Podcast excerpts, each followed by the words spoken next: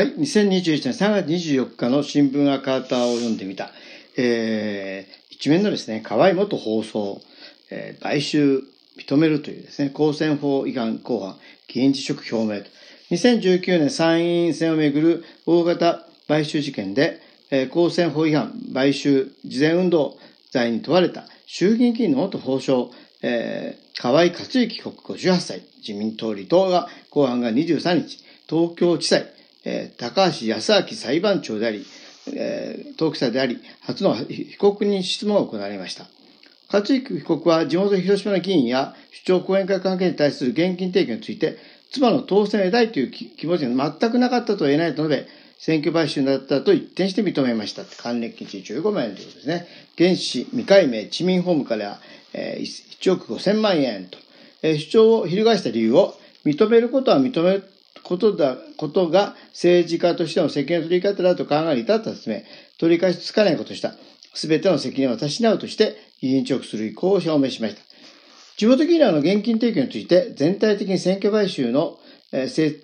立を争うことはしないと話す一方、妻の安里元参議院議員47歳、有罪確定議員辞職との共謀は否定。運営スタッフの現金提供も買収に当たらないとして一部無罪を主張しました。勝池はこれまで地元議員ら100人に対する現金提供をおおむね認める一方、買収の意図がなかったとして全面無罪を主張していました。自身が選挙を取り仕切る総括主催者だったことも否定していましたが、被告人質問では自民党広島県連が果たすべき役割を代行するではなかったのは事実。総括主催者と評価されても致し方ないと述べました。起訴状によると、勝之被告は19年3月から8月、地元議員や講演会関係者らが関係者計100人に安里氏に対する投票や票の取りまとめなどを依頼し、総額約2900万円を提供したとされます。この選挙で自民党本部は河合陣営に異例の1億5000万円を提供しています。えー、買収の、えー、原資かと注目されていましたが、詳しい人などは現在も解明されていません。また公職選挙法によるは現金を受け取った側を、えー、非買収と処罰する規定がありますが、地元議員らは起訴されていません。安倍前首相、菅首相責任問われるということですね。小池書記局長が会見。日本共担当の小池明書記局長は23日、国会内で記者会見し、大規模買収事件で公職選挙法違反の罪に問われている元法相の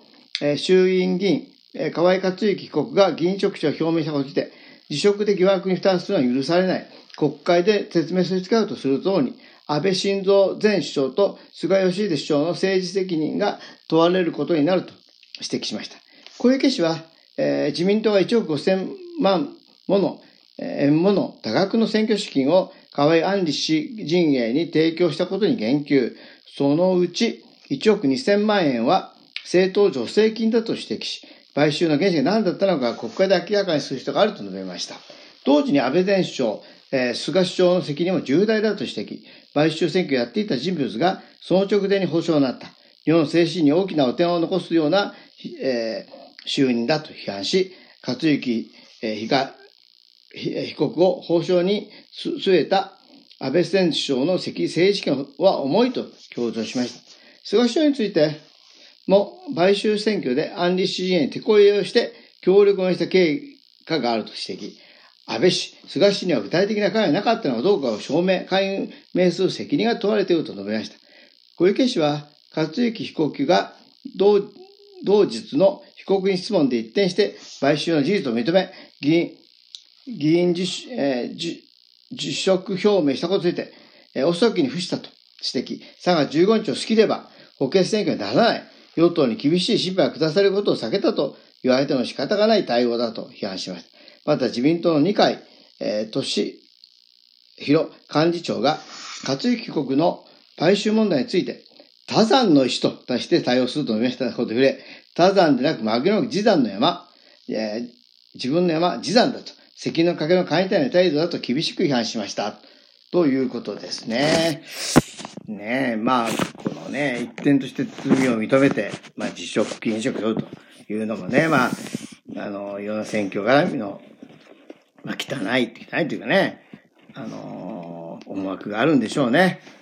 えー、ということで、えー、まあ、一歩前進ではありますが、司法の場ではね、これはまだ国会で究明されないといけないと思いますね。ということで、ここまでお聞きいただき、ありがとうございました。